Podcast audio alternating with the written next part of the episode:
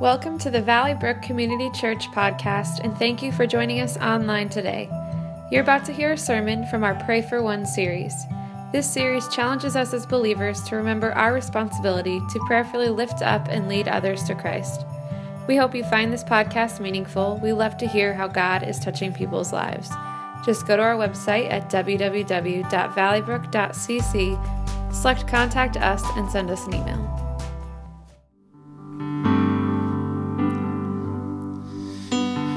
You know, there's a hope in this song, a peace in the song, a significance in this song um, that I think as believers we sometimes take for granted.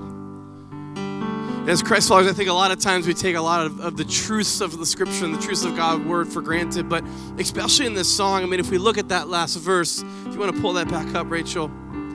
It says, And on that day when my strength is failing, the end draws near, my time has come.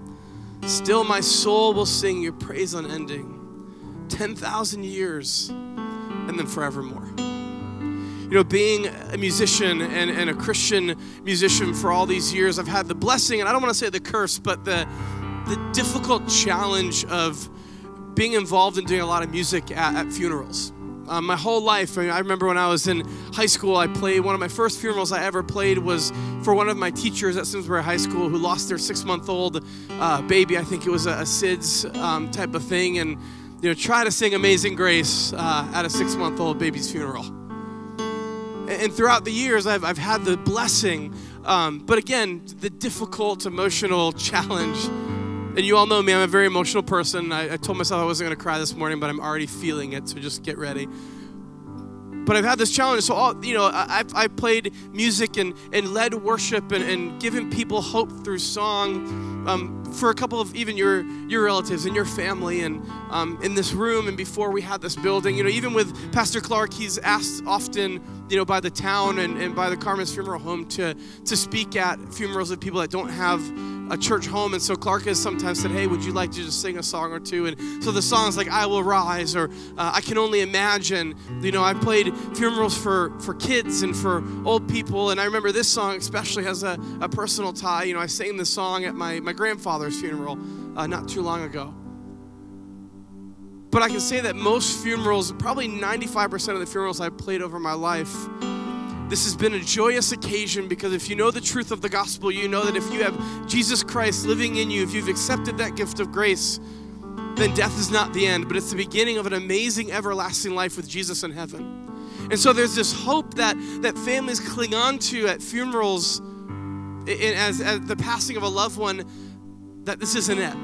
Especially if that family has Jesus as, as their Savior, then we know that one day we'll see them again.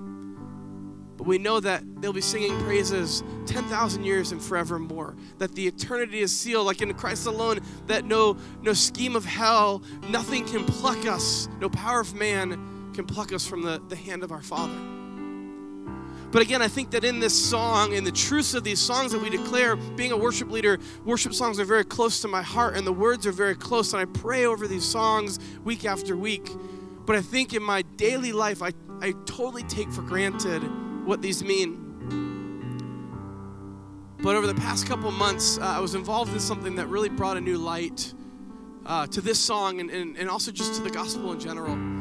You know, a couple months ago, um, I think it was two months ago, I was asked to help, you know, play at a funeral for somebody who actually ended up becoming a local celebrity. Um, you can throw his picture up, Rachel. There's this 10 year old boy, his name was Logan. And uh, a lot of you in this church, I've seen on Facebook, a lot of you knew Logan, knew his family. Um, you know, I was asked, I actually did not personally know Logan. I, I, knew his story. A lot of you seen his story on online or on the news. He was on ESPN. He was featured because, you know, he, he has struggled with cancer for most of his life, I think seven years of his life. Um, he was 10 when he passed away. Um, you know, but in the Make a Wish thing, he loved the Patriots. He loved Tom Brady. And so this was the kid that got to meet Tom Brady. And ESPN did this special. I think actually, this might be a rumor, but we'll go for it. I think that when he had one of his surgeries, he actually had Tom Brady's number etched on his skull, which is kind of gruesome now that I say it out loud, but it's also epic and amazing. And so it kind of tells you a little bit about this kid. And so I'm at this funeral, and you know, there's nothing that's easy about a 10 year old boy's funeral. But I, we played this song, and thank God I didn't have to sing because I'm even getting choked up now. I mean, I, I was just playing the drums in the back and just helping a friend of mine who was doing the music. It was at the barn. And uh, as we're playing this song, we played this song. And I had this perspective where I was sitting and the family was right in the front row, like 10 feet away, and I watched the mom and the dad and the sister and the and the family and the closest friends of this 10-year-old boy. And of course they were grieving. I mean, there's nothing, you know, biblically it's okay to grieve, but I watched the, the hope and the peace that the words of this song, the truth of the scripture that this, this song was written after, I watched that overcome them. Man, I've never met a stronger man and woman in my life than the parents of this 10 year old. And they got up and they talked about the love of Jesus. And this mom, this powerhouse mom, got up, not a tear in her eyes, and she says, You know what? This isn't it. Logan's not suffering anymore, but instead, he's with Jesus and in heaven, and, and, and they're talking about stuff, and it's, it's this thing, and we'll see him again there was that reality and that joyous thing that, that again as as much as it's a a difficult and devastating situation that, that they're going to miss their son and that many of you will miss their son that you knew him there's this reality that one day they'll be singing praises with Logan with their son again in heaven. But I had this moment at this funeral that really completely wrecked a lot of how I look at the world and how I look at ministry and how I look at my theology and all these different things. Because I was sitting there and, and, God gave me this, this weird vision and this, this thing that He put on my heart in that moment that has changed me from that moment on. And it wasn't that long ago. Because I had this thought how do the families that don't have the saving faith in Jesus, how do those families deal with these situations? And it breaks my heart, and you're going to see this all day, so I apologize already, but this is such a message and such a word that's so important because I can't imagine a family that doesn't have this hope that their little boy is going to be in heaven with Jesus, and the, or a family that lost a loved one, or, or a husband that lost a wife, or vice versa, or a family like this. I can't imagine losing my grandfather without realizing that I'm going to see him again. And the Lord put the urgency of the gospel on my heart that day in a way that He never has before. Excuse me. And you know, I mean, I get up here all the time and I challenge us to go be Jesus to people. And that's like my thing. I'm always one that's always pushing and challenging, and so is Clark. And that's the goal of our church. But so many times we get distracted and we forget that there are so many people in our lives that don't know Jesus. And so that moment, that moment in my life, that moment in my life, I I truly said, all right, I get it now. I get the urgency of the gospel. Because I've heard that term, and many of you probably have as well, but the urgency of the gospel, and it clicked for me in that moment. I don't want, if, if, if anything that I can do, I want to prevent any mom and dad from having to go through that without knowing that they're going to see their, their kid again. I want to prevent any husband from going through that without the realization because a lot of people just realize, guys, and maybe some of you in this room just think that when you die, it's over and that's it. And that is a, very difficult reality. And then as Christians, and we'll talk about this in a second, we actually believe something that is actually even worse than that. But it's the reality of what God God's word said. And so this morning, I'm going to pray in a second. We're going to dive right in. But I wanted to grab your hearts right away because this is important, church, this morning. This is a new season that we're entering in. We really, I actually, I actually really, as Clark and I've been praying for this, I really wanted him to, to share this word as our senior pastor, but he's out of town this week because this is a thing that Clark and I, the elder board, our leadership, our staff, that we're all going to be going towards with full steam, especially as Easter comes. Saying, what at Valley Brook can we do to embody the gospel of Jesus Christ? The only thing that can bring hope in this broken world. Let's pray. Heavenly Father, we thank you for who you are. Father, we thank you for, we thank you that Logan knew you. We thank you that his parents know you. Father, we thank you that because of that reality, we know that Logan's not suffering anymore, but he's praising you in heaven forevermore. And that if we have a saving faith in Jesus Christ, we'll see him again. And Father, I pray that this morning that your Holy Spirit would speak through me to the hearts of every person in this congregation. That your gospel would become so clear. And Father, that your word would be truth in our life. It's in your name we pray. Amen. So, the scripture that we're going to focus on this morning, you know, we're starting a new series. Um, it's not actually just a series, but it's a new season, and it's called Pray for One. And I'm going to talk a little bit about what that, that is practically a little bit later. And you all see a card, so you can you might che- be cheating, and you see a card in in, uh, in your bulletin, but just put that aside for right now. We'll get there in a second. But in this series, basically, you know, we're we're talking about as a church, as Valley Brook, not just in the next three weeks, but in this next season in the, in the next season of our church, how can we refocus ourselves? Not about who we are, but about how amazing God is, number one. But number two, refocus ourselves on the need to reach North Granby, Granby, Suffield, Granville, this whole Farmington Valley, Massachusetts region, this state, New England, this nation, and the world because I think it's really easy sometimes, especially being in leadership as a church, it's really easy to focus on some trivial things that aren't sinful, that aren't necessarily bad things, but it's really easy to focus on these things and lose track that everything in the life of a believer, don't miss this, everything in the life of the believer should be seen and done through the lens of the gospel and the Great Commission. So we see that in the book of Acts, you know, again, if, if you don't know, and I'll kind of sum up right before where this happens, but, you know, we, we know Jesus came and he walked on the earth. And then in, in the Gospels, Matthew, Mark, Luke, and John, we see this amazing account, you know, from these different writers that was divinely inspired. We see this amazing account of Jesus' ministry on earth. You know, Jesus lived for about 33 ish years, you know, but it wasn't until he was 30 that he started actually doing ministry. That was the rule of the time that, you know, a rabbi didn't teach until they were 30 years old. And so when he was 30, we see Jesus starting to function. We see him, you know, baptized by John the Baptist, and the Holy Spirit comes onto him. And then we see this epic account of stories of Jesus. We see people raised from the dead. We see people being healed, blind eyes open. We see amazing, unbelievable things happen. And in this whole story, Jesus has his posse of guys, these 12 guys that he's traveling around with, the disciples, later called the apostles, and he's traveling around with these guys, teaching them because he knew what was going to happen. And towards the end of the Gospels, you see Jesus kind of beginning to hint to these guys that, hey, I'm not going to be here forever. You're going to be the church, and you're going to be in all these things. And he's basically training them and equipping them, knowing that he's going to send them to heaven. And it was their role then to continue his work. And so we see this amazing thing that happened. And, and then again, we know the story. Jesus died upon the cross and he led a sinless life and he was crucified and, and beaten and, and, and just completely humiliated and hung upon this cross. And he died and he took the weight of our sins upon his shoulders. But then three days later, he rose again triumphantly, which is what we celebrate on Good Friday and then Easter, which is coming up in a, in a month, which is exciting. But here in this, then we see these a couple accounts, you know, in the end of the, the gospel, some of the gospels, and then the beginning of Acts, where Jesus then, after he rises again, he then kind of makes appearances to his friends and his family. And, and he, he basically, there's a couple times, and it was probably a little, I feel like he was kind of playing with them at some points, like once he shows up on the shore, and like, and, and so he roses again, he's talking, he gives them these final instructions.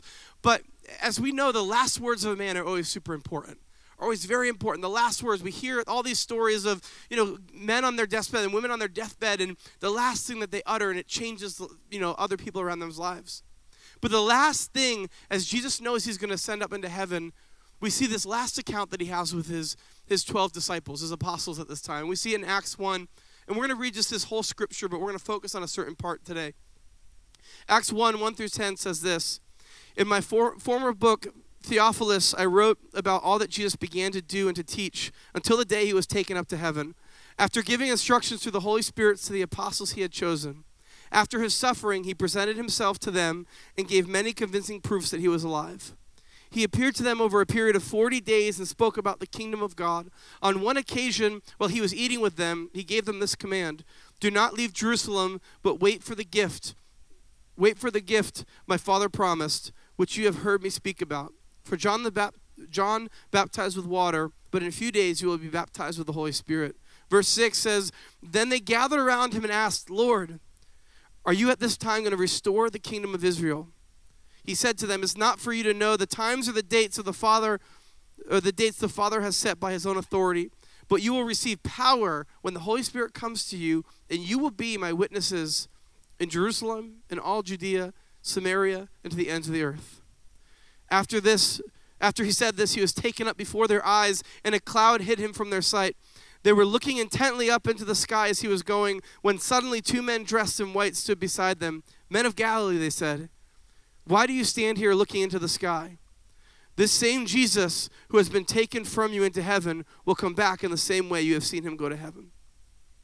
So we have this crazy account where this this and this was probably again a pretty intense situation where Jesus is ascending, but right before he ascends, he basically gives the last like nugget of wisdom to these guys. Because again, he knows this is the early church. And if we read on into Acts, you know, they, they wait in the upper room, Pentecost happens, the Holy Spirit comes, they are equipped, and then they go out and, and thousands upon thousands. I mean, this was a revival like we've never seen. Thousands upon thousands were saved, and we see them planting these churches, and we meet Paul, and, and we see then the books of Corinthians and all these other things.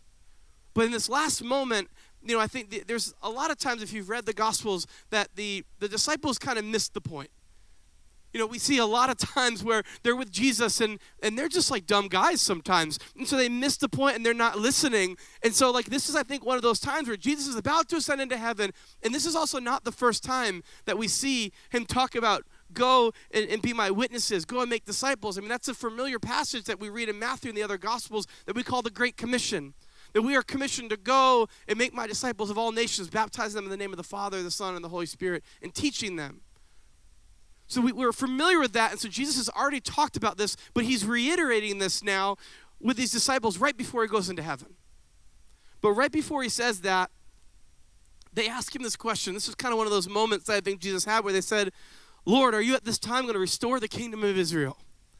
Because this whole time, Jesus is equipping these guys to go and be the gospel. Jesus is equipping these guys to go and, and perform signs and wonders and, and move in the Holy Spirit and tell people about the saving grace through the cross. But they kind of ask, they, they miss it, and they say, hey, is this the time that you're going to restore the kingdom, you know, of Israel? Is this is the time you're going to come down and you're going to come and just like fix everything that's wrong because they were more worried about the political stuff that was going on. They were more worried about the suffrage that was going on practically on the earth than they were about the commission that Jesus gave them previously. And so Jesus refocuses them. And he says, It's not for you to know that, because we'll never know that. It's not for you to try to figure out the times and the date that the Father is the only one that knows. But instead, he refocuses them from the things that didn't matter at the time.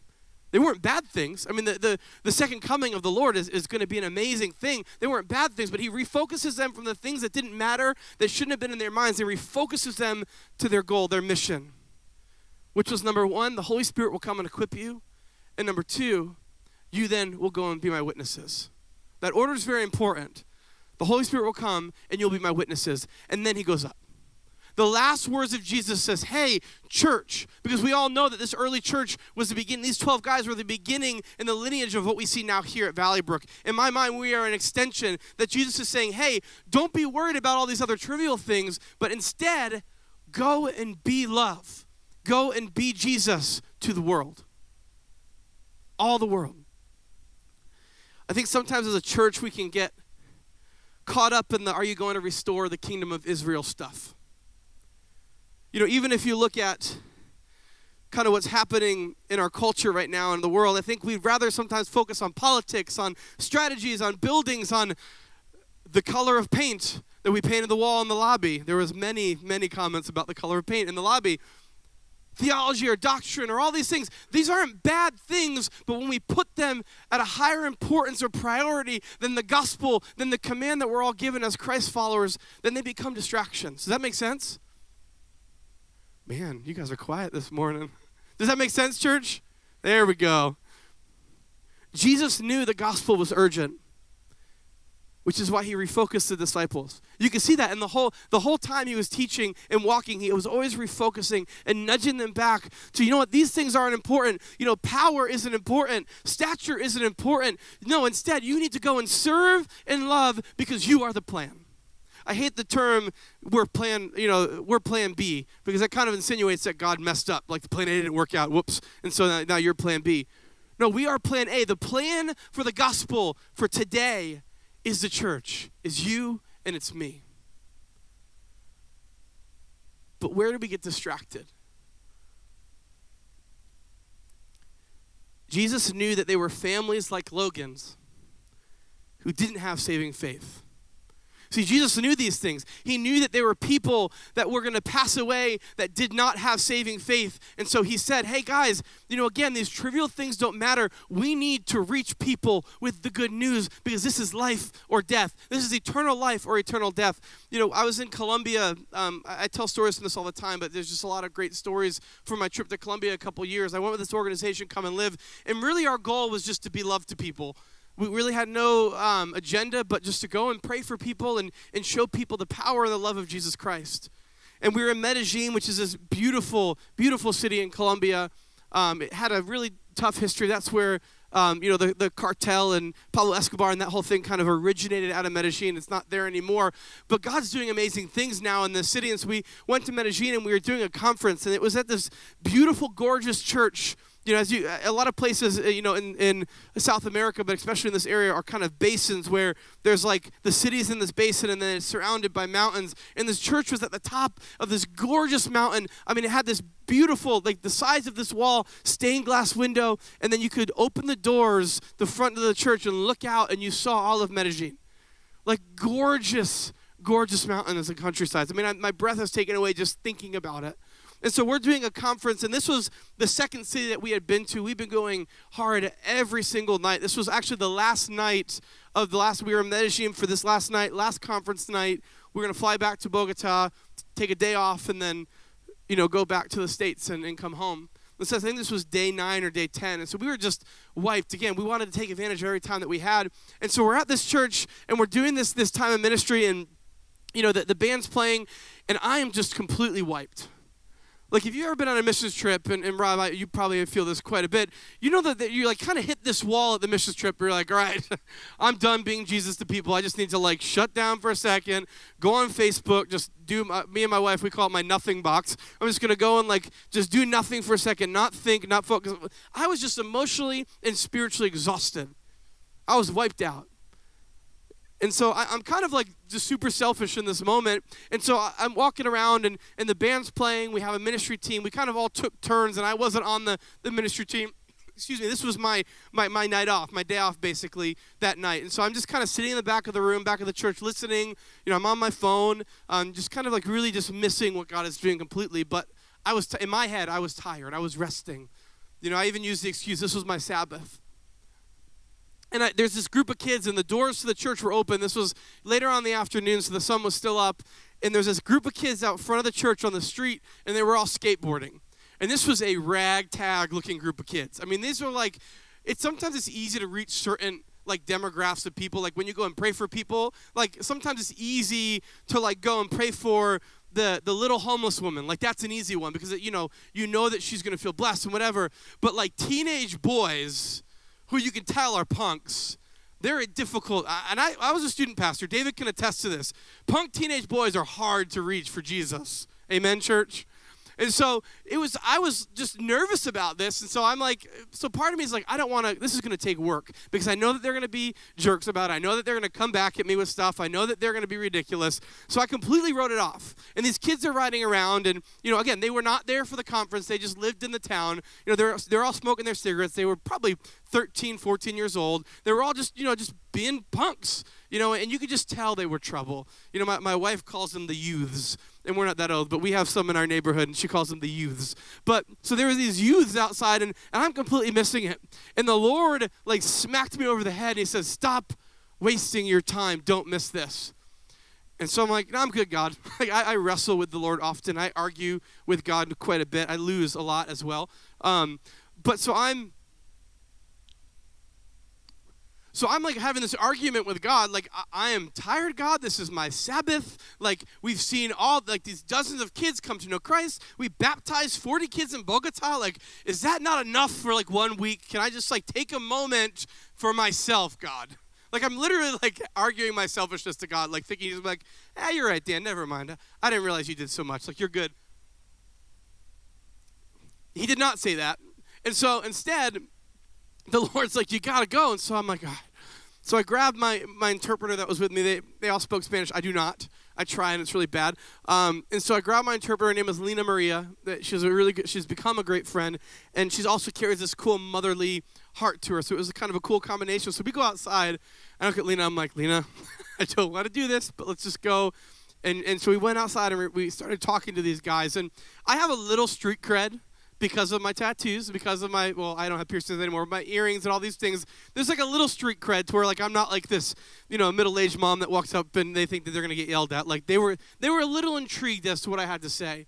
And so I just started to talk to them and I started to pray over them and the Lord put some some stuff on my heart to share with them. And so we kind of all started talking and you know, I share with them how I tried once in my life to skateboard and it just was a bad idea and they're like, "Show us." And I'm like, "I tried and I fell." And it was just this whole thing. So I'm building this relationship with these boys and the Lord as I'm doing this highlights one of the guys so specifically to me.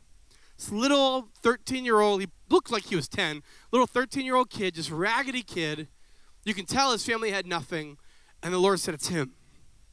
I'm like, What does that mean, God? He said, It's him. And so all the guys are still skateboarding, and I, but this kid was kind of like, you could tell he was like a little hesitant. You could tell he was going through stuff. And so the Lord highlighted this kid to me. Um, his name was Miguel. And so I go up to Miguel and I said, Hey, I didn't know his name at that point. That would have been awesome though. Hey, Miguel.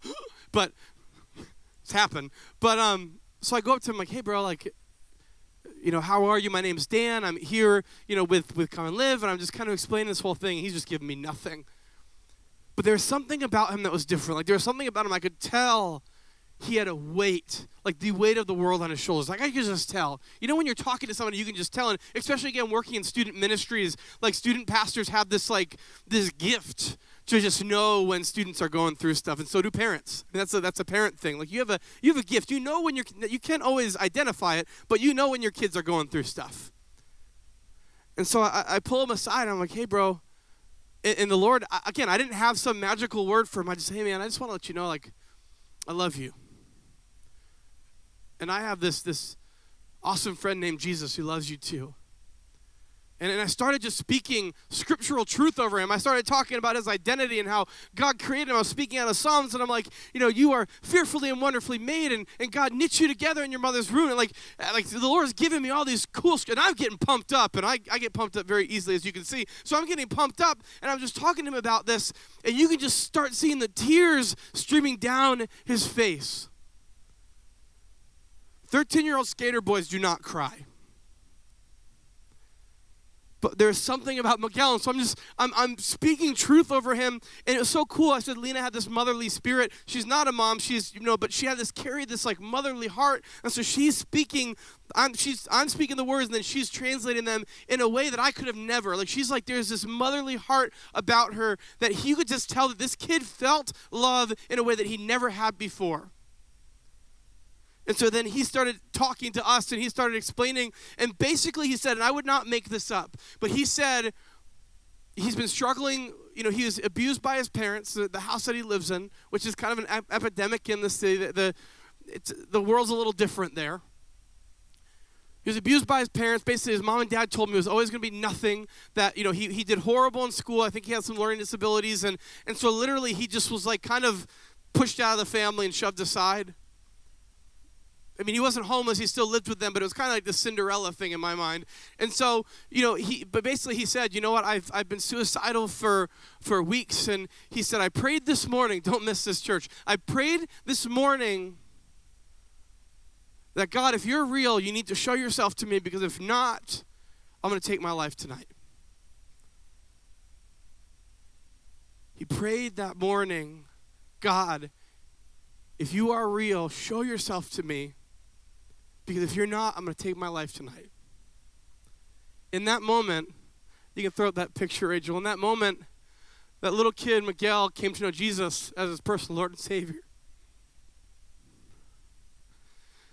How many times, how many times do we get distracted by the trivial things, by the selfish things, by the, you know what, I've, I've worked really hard, or I spent all this time at my job, or I've done all these things, that we miss the moments, we miss the Miguels.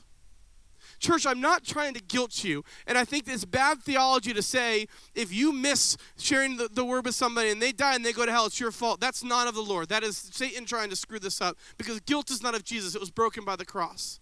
But what I am trying to do is put a passion, a, a heart cry on each one of your hearts that I am now feeling that these tears are showing that the gospel is urgent and it's important and it saves lives that it transforms. This kid is now, I mean, he's grown up. I follow him on Facebook. That's the beauty of Facebook. You know, he's a he's a skateboarder. He's still raggedy looking and but you know, he's he's living in a group home and it's just a really great he's a you know, he's still struggling, but his life is transformed by this little nugget of wisdom saying, Hey, Jesus loves you. That's how it started. That was it. It wasn't like, hey, let me tell you about my theology degree. It wasn't all these different things like, hey, here's my pastor's card. No, it was like, hey, dude, Jesus loves you and I love you. He sees you. The urgency of the gospel is this.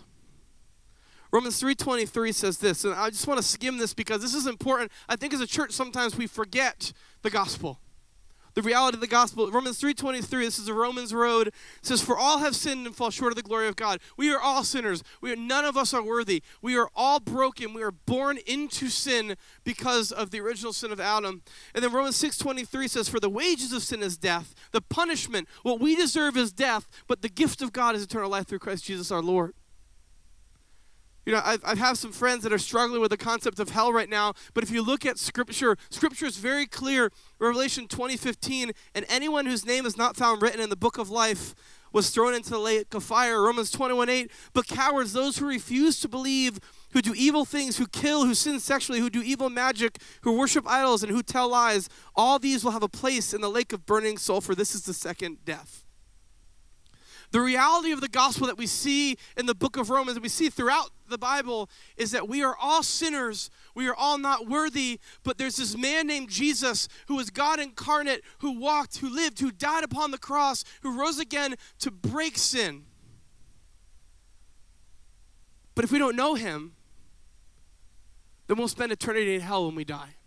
See, there's this, this dynamic in the church where we don't want to be these fire and brimstone teachers of like, you know, turn or burn. And like, you know, like I do not believe in the evangelism of walking up to a stranger and going, hey, where are you going to go when you die? Like, I've never had that work for me ever. If you do that, more power to you. I would ask you to maybe challenge and change your ways a little bit, honestly.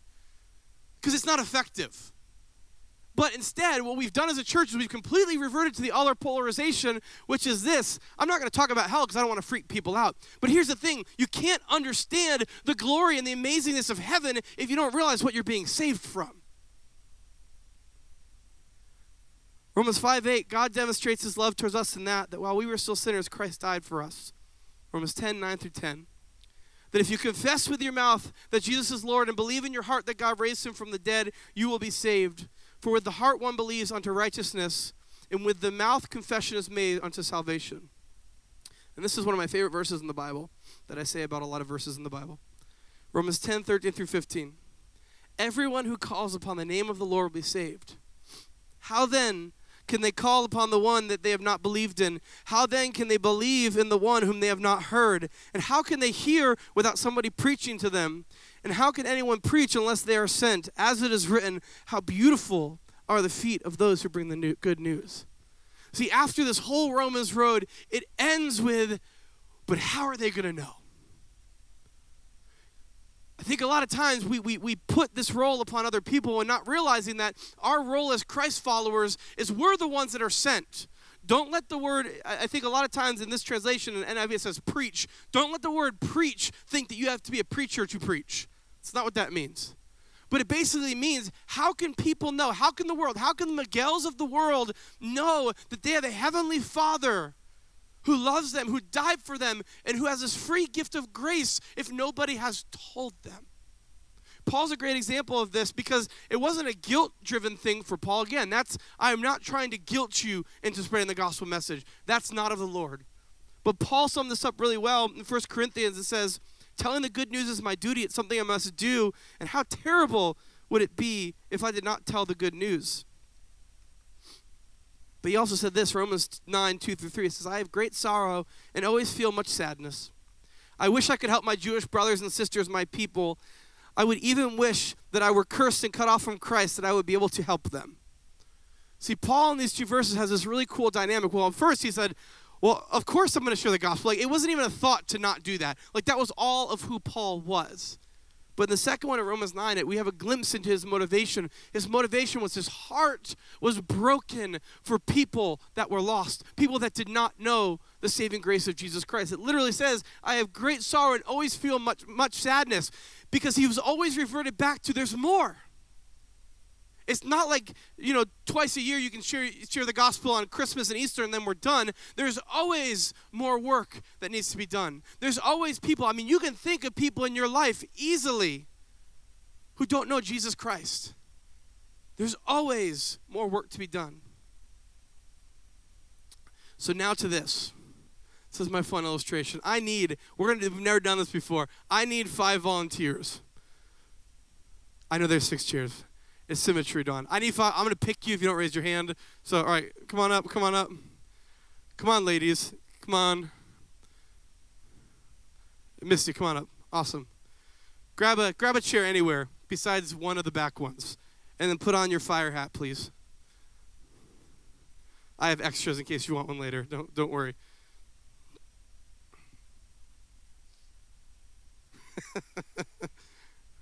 Misty, you gotta come up here, sorry. There you go. Here, I got you. There you go. See, what I hear a lot when it when it comes to the gospel and when it comes to fulfilling the mission of God is, well, it takes a certain wiring to do that. Or that's for the professional Christians. That's for Pastor Clark. That's for Dan. That's for the elder board. That's for Rob because he's a missionary, so he's certified and qualified. And a lot of times we, we miss and we put the responsibility of the gospel on people that are wired a certain way, or that look a certain way, or that are educated a certain way. And so this is an illustration. I think this is fun. I hope this works. We'll see. So I'm going to give you this is a fire truck, Brian. I looked this up on Google. If I butcher it, you can talk to me later. I mean, Google's pretty much the truth. So I, it's actually on Wikipedia. So hmm, this might be weird. So this is a fire truck, okay? Now I'm gonna give you all. this is what I Wikipedia. So Brian, again, now I'm feeling super self-conscious. I was hoping you weren't gonna be here, so you could call me on it. I'm gonna give you all different roles because on a fire truck, there's different roles. People have different roles, just like in, in businesses and companies. But on a fire truck, people have different roles. Okay. So here's your role. You Oh, you're the driver. I had to figure out which side the wheel was on. So you're going to be the driver. So your role is, is to drive. Good, awesome. Don't forget your role. So remember it. Okay, your role, Brian, is it called to ride the seat? Is that a real thing? You know, captain's chair. We're going to call it ride the seat because that's what Wikipedia said. So, so your role is to ride. Captain's chair sounds better. You're right. So you're you're going to be in, in the sake of this. You're going to be the assistant chief. So congratulations on your promotion. So you're in charge of the, the engine and you're in charge of the scene, okay? So that's that's your role. Your role, you're the nozzle man. So you're so you oh no no, I'm sorry. You're the nozzle man. Cuz you re, you ride behind the assistant chief, which is important apparently. And your role is to stretch out the line, which I'm thinking is the hose. I'm assuming the line is the hose. It's a you know fire term for those of you that don't know. And so your your job is to you know stretch the line wherever the chief directs. You got it? Okay. You are the utility man. Well done. So you're you're gonna ride it. This is apparently called the jump seat. Who knows? And your job is to get the line stretched out, to knock all the kinks out, to break the line and connect it to the engine. So you're basically manage the line and connect it to the engine. Got it? Last but not least, your role, you're the hydrant man. That's good. So your role is you're gonna work the hydrant and follow orders. So that's what there. It was a really long role, so I summarized it. You're gonna work the. You're gonna follow the orders. All right. So now, now let's see how how well we did. So what's your purpose? Okay, how are you? I'm in charge of everything. Okay, what's your purpose? I'm working out the line and hooking it up to that. Okay, good. What's your purpose? I'm getting the line out. Good. What's your purpose? I uh, work the hydrant and I follow orders. Good. You're all wrong. You have different roles, but your purpose is to put out a fire. Go, ah. There it is. See, here's the thing though. As silly and stupid as this is, what happens is we all get so concerned about our, our roles and our different things and our different wirings and the different places that we are that we forget that our main goal throughout all this is to put out the fire. Now, the roles are important. You can ask Brian. If, if nobody's in charge, it, it would go crazy. If somebody doesn't man the line, the host, like, I mean, it, it, it, all hell would break loose. But here's the thing is that if we forget the main purpose is to put out the fire, if us as believers forget that you might have a pastor, you might have, you know, a youth pastor, but then you have accountants, you have construction people, you know, you have stay-at-home moms, dads, stay-at-home parents. We have all these different roles that are important, but in the end, our whole goal, our purpose on this earth is to share the gospel. Thank you. Give it up for my lovely fire. You can't keep the hats, I'm sorry. So I want you to take out these cards because we're going to bring this to a close here this morning. Coming full circle with this, now we know the gospel is urgent. Now we know the weight of the gospel that if you have Jesus Christ, if you've asked Jesus Christ into your heart, if you've accepted his perfect gift of grace, then you are saved and you will spend eternity in heaven. But we know that if you haven't, that if you haven't heard, that if, if you haven't accepted that, that you'll spend eternity away from God in hell. And so, brothers and sisters in Christ, this is my challenge to our church in this season. Not just today, but in this season. Because a lot of people say, I'm not equipped, I'm not ready, I don't know what I'm, I mean, commonly, especially working with students, but honestly, more also working with adults, I don't know enough scripture. I hear that a lot. What if somebody asks a question that I don't know? You know, I don't have time. You know, I don't, I don't, I'm not really good at talking to people. I'm introverted. These are a list of excuses.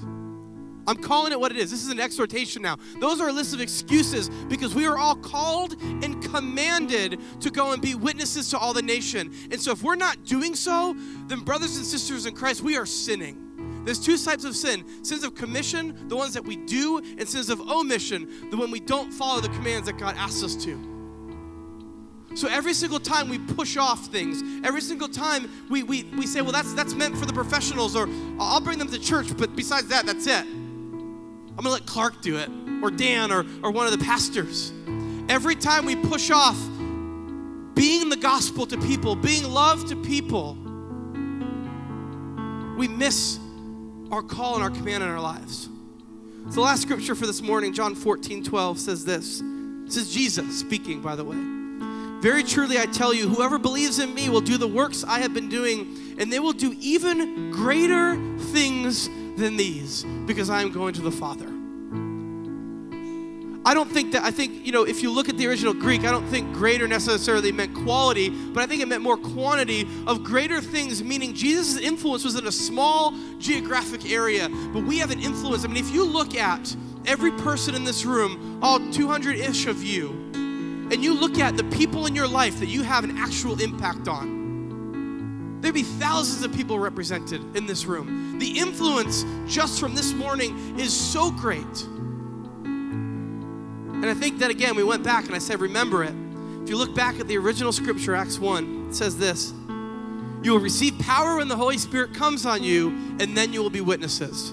The moment that you come to salvation in Jesus Christ, which I'm assuming most of you in this room are, have, the Holy Spirit indwells you and you are equipped. That's it. All these other things, Bible schools and studying and discipleship, that's all extremely important. I'm not discounting that in any way. But the moment that the Holy Spirit indwells you, look at me, you are equipped, you are challenged, and you are commanded. Because Jesus wouldn't send us to do things that we weren't ready to do. So, this card, this is the essence of Pray for One. And we're going to do this right now. The essence of Pray for One is this God, give me one person to share your love with. That's it. And it's imperative that we don't overcomplicate what this is. Because what this is, is this is us saying we are going to be intentional about being love to somebody who doesn't know Jesus. This week, this month, this year. And every week, church, we're going to pray this prayer. I would challenge you every day for you to pray this prayer. But this morning, there's going to be some accountability to it for yourself, not for us. These are cards for you. But we're going to all pray that together. So pray it with me. We're going to say it out loud. Say, God, give me one person. Oh my goodness. God, give me one person to share your love with. Now I'm going to do it again. I want you to close your eyes and I want you to pray that. God, give me one person to share your love with. Whoever just came to your mind, I want you to write that, their name on the card.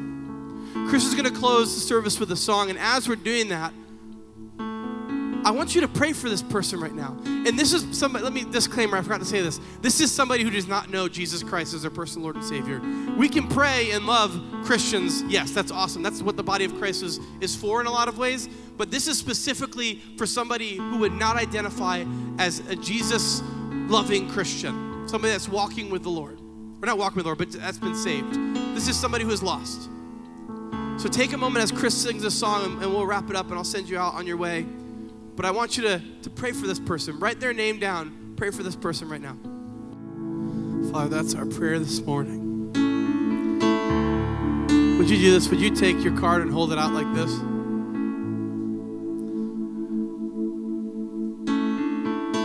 Father, we commit that we will be Jesus to this person. Father, we repent for the times when we get distracted and, and we miss opportunities to be Jesus in the flesh to everybody around us. Father, we pray that you would equip us, that you would speak through us, that you would help us to love people into your kingdom. Father, that we would begin living our lives through the lens of your gospel. And God, I just pray right now that every person written down on this card would just feel you in this moment, that their hearts would stir. And God, we pray that every single person, we pray big prayers, every single person written down on these cards this morning will come to a saving faith in your Son. It's in your name we pray. Amen. So may we be people that love. May we not miss opportunities to be the gospel. And may, in all that we do, and all that we walk, and all that we say, and all that we breathe, do through the lens of the loving grace of Jesus Christ. May the grace of the Lord Jesus Christ, the love of God, and the fellowship of the Holy Spirit be with you now and forever. Go in peace.